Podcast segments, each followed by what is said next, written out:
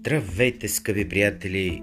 Отново сме с литературният гид, подкастът, който литературата говори с моят глас. Днес ще ви почета поезия. Нека да почетем поезията, защото за поезията е трудно да си говори. Никога не съм харесвал тези анализи на литературни произведения, какво искал да каже автора, палерическия герой и всякакви такива неща. Поезията е музика. Поезията е еманацията на красотата и на думите.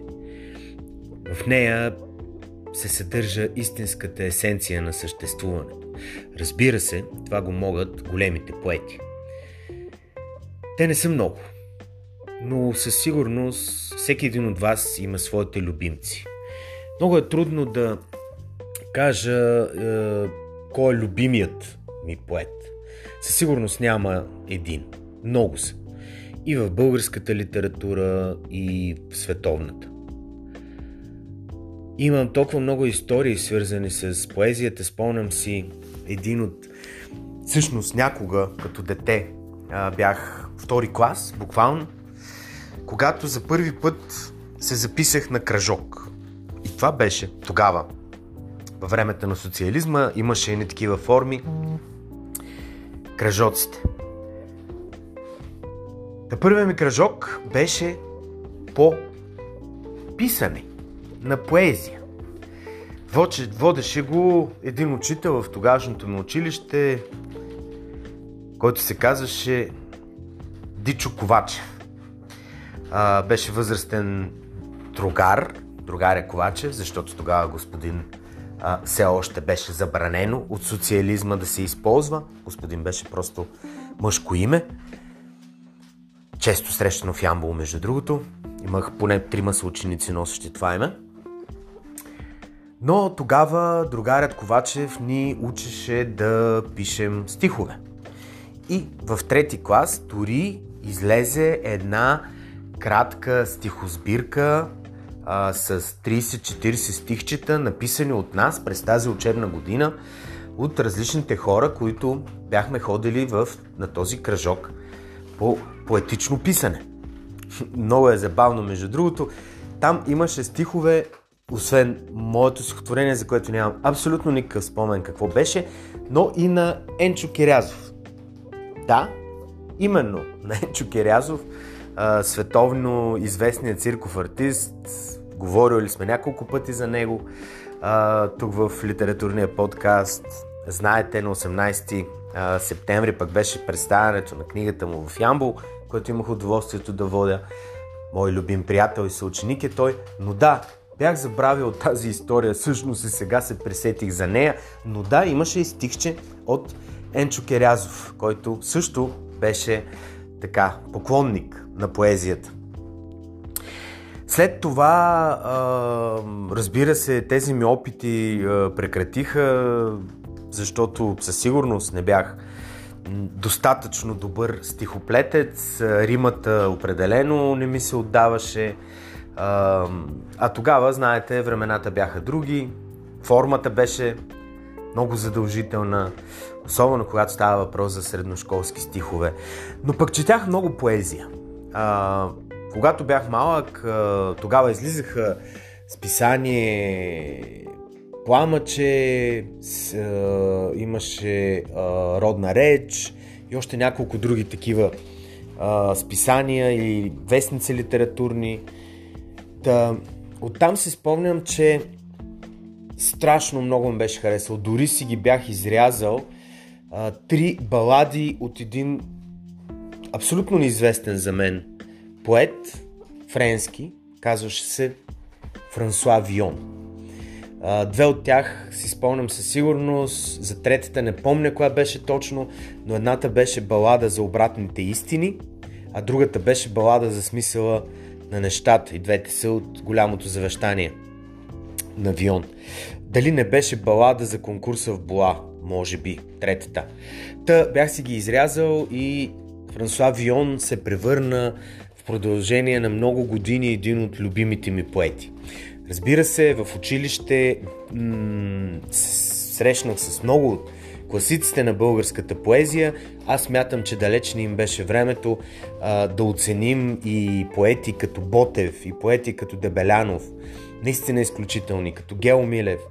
А, прекрасни поети има българската литература. Аз много често казвам, че ако говорим за сила, за ниво, за енергия, за талант, в България най-силна е поезията, след нея идват разказите и чак на последно място са романите. Те изискват нещо много различно, те искат и много занаят. А винаги в България силата е била в таланта, в а, вроденото.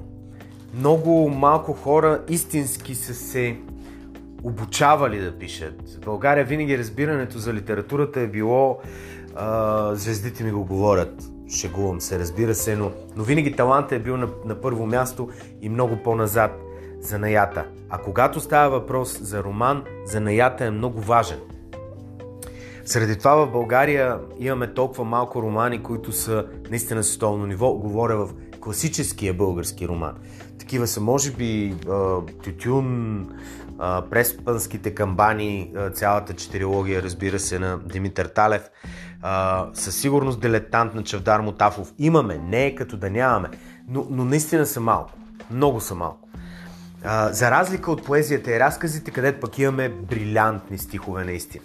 Един Пенчо Салвейков, ако щете, с неговата философска поезия. Наистина велик. За таланта на Ботев няма какво да се каже. Това е наистина а, гений. Емоцията, която има в неговата поезия е а, сравнима с най-великите представители на, на поезията в световен мащаб. За мен Ботев е наистина в не знам, топ 100, може би в световната поезия. А говорим за, за десетки хиляди поети. А, със сигурност стотици които а, сме чели при толкова силни поезии, каквито са и руската, и френската, и испанската, и англоязичната, а, огромни, италианската. Говорим за десетилетия, столетия и хилядолетия дори, ако щете, в поетична традиция. А да, нашата България, според мен, има един поет, който наистина се нарежда за мен в топ 100 от всички световни поети. И това е Христо Ботев. И забележете, само с 27 стихотворения. Толкова са стихотворенията, които е написал Ботев. Може да се представите, наистина, наистина е нещо гениално. Разбира се, световната поезия познава и, и други автори, които са си отишли много млади, като Ботев, които са написали малко произведения, но за това пък изключителни. Един Шарл Будлер, ако щете, Артур Рембо, има, има разбира се такива поети, но, но Ботев е, е гениален. Между другото тези двамата, Рембо и, и Бутлер, със сигурност ги слагам в този топ 100, за който ви говоря. Но в поезията, в една руска поезия, дори ако щете да споменем само Лермонтов и Пушкин, а там са огромно количество, а Есенин, Александър Белей, а, Маяковски, а, огромно, наистина море от, от, от, от прекрасна поезия. А полската поезия с Бигнев Херберт, с а, Чеслав Милош, с а, Адам Загаевски, с Шимборска, с а, Липска, изключителни наистина, а, изключителна поезия. Между другото, полската школа наистина е една от най-силните поезии. Ами гръцката, с техните двама Нобелови лауреати в лицето на а, Одисеас Елитис и Георгиос Сеферис, а Константинос Кавафис, а древногръцката поезия, нали, представяте ли си за какви огромни наистина а, поетични школи говорим? И да, ние имаме поет, който е сравним с тях. Аз лично бих сложил и прибавил към, за мен, Пенчо Славейков и, и, и един Гео Милев като, като сила, като емоция, като дълбочина са а, също поети, които бих сложил в тази първа световна стотица. Със сигурност те са в моята лична световна стотица. А, много поезия има. Разбира се, а, тя е океан, наистина вселена. Надявам се всеки от вас да се е докосвал. Между другото, в поезията, разбира се, е много важно, ако може да я прочетете на езика, на който е написана, защото изключително трудно се превежда поезия, но все пак, поезията е нещо, което трябва да бъде четено, независимо от, от, от, от това дали е народен език или на превода. Ако е на оригиналния език, на който е написано от автора, още по-хубаво. Ако не е, надяваме се на добър преводач и въпросът е да ни хареса на езика, на който ние я четем. Ако тя ни хареса, това е истината. Има преводачи, благодарение на които наистина пред мен са се отваряли светове на различни национални поезии. Такива са Румен Стоянов с португалската поезия и един от най-любимите ми поети Фернандо Песоа, който слагам, а може би къде в топ 10 на, на любимите ми поети. Или пък Кирил Кадийски с френската поезия. Благодарение на него и, и Пенчо Семов са а, хората, които наистина а, мога да кажа, че а, френската поезия е една от любимите ми и много любими мои поети са, са представители именно на, на, на френската поезия. Или Рада Панчовска пък, благодарение на която а, испаноязичната поезия е една от най-любимите ми. Разбира се, там имаме и, преводите на Атанас Далчев, а, Александър Моратов, имаме голяма школа там, но а, а, със сигурност а, Рада Панчовска, като говорим за съвременната испано езична поезия. Тя е голямото име на преводач, благодарение на която в България можем да четем много от, от големите съвременни испаноязични поети. Голяма част от тях са идвали в България. Благодарение всъщност на Рада Панчовска намерих двама от най-любимите ми поети, които за мен са в моя личен топ 10. Да кажем, и това са Луис Русалес и, и Хуан ам, а, Хосе а, винаги го бъркам Хосе Луис Гарсия Мартин. Обикновено го бъркам с Хуан. А, но да, Хосе Луис Гарсия Мартин се казва. С него дори се познаваме лично, благодарение на Рада. Запознахме се в перото, имаше негово представяне, един от най-светлите ми спомени. Така че, а, опитвайте се да намерите поезия. Сега пък наскоро излезе Уинстън Хю Одън на издателство Фама. Прекрасна, прекрасен превод на, на неговите стихове. А, и толкова много за англоязичната поезия, пък дори това е океан. А, преводите на Мано Пенков на, на Ферленгети. Ти си Елият, изключително наистина. Джон Милтън и Изгубения рай толкова, толкова огромно богатство. Така че четете поезия. Това е, това е моят призив към вас, защото поезията е а, есенцията на, на, на всичко. Добрата поезия, добрите поети могат да запечатат един миг, да го обемат в неговата цялост и да ни вкарат това усещане в главата ни, да, да, да създадат истински голям взрив, който да, да създаде в, в мислите и в душите ни цяла нова вселена. Ето това е силата на поезията, когато тя е поезия. А, сега искам да ви прочета малко от, от Луис Росалес. Много, много обичам този поет и, и много се радвам, че тази книга ми я подари една прекрасна българска поетеса, която ви препоръчвам а, горещо. Белослава Димитрова.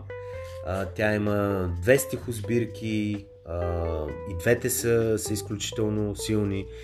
Дивата природа, даже три птици и зверове е третата. А, в момента не мога да сетя за, за първата и как се казваше. Точно така вече са три нейните стихосбирки. А, горещо я препоръчвам. Тя ми подари всъщност тази книга.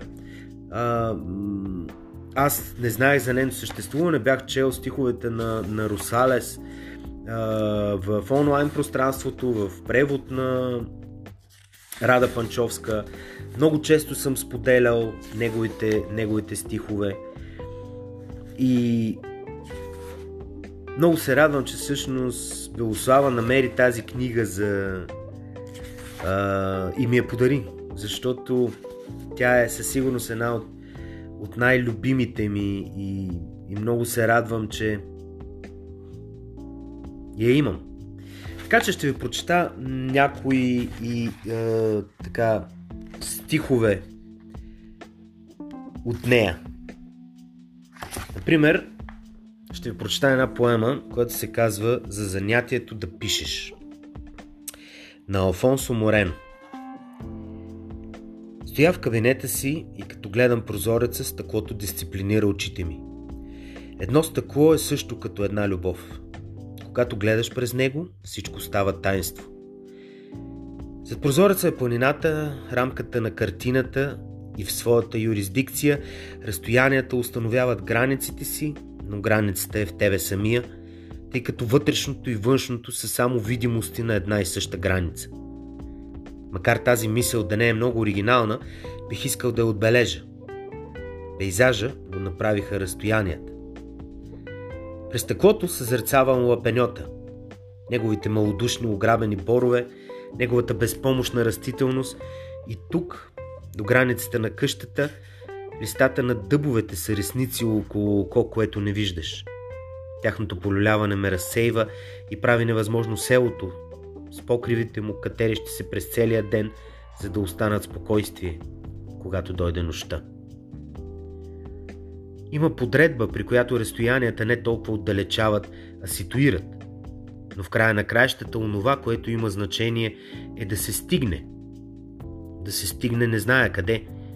Но листата са толкова крехки, че не се знае как са стигнали до дървото. Живеят в своя пансион и вятърът, който ги движи, ги радва. Припомнят ми моето детство. Онези ясни очи, огрети от газово осветление, които ме гледаха и закътваха. Времето е като ров. Зад времето са. Би ми се искало да зная къде огряват. Над перилото на прозореца има винаги един добър мъртвец. Скача на въже с въздуха, но ти не можеш да умреш, приятелко. Не можеш да умреш, защото вече сме самият траур. И съм в моя кабинет, учейки се да пиша. И то онова от винаги – за да не се разсее всичко, се нуждая да го напиша и да се науча да живея в новата граница. Писането е срещата, която всяко лято имам с самия себе си. Но до тази среща винаги се стича пресрочно, думите, които пиша се разединяват. Не е възможно да ги тропосам и се отдалечават все повече, но трябва да го направя.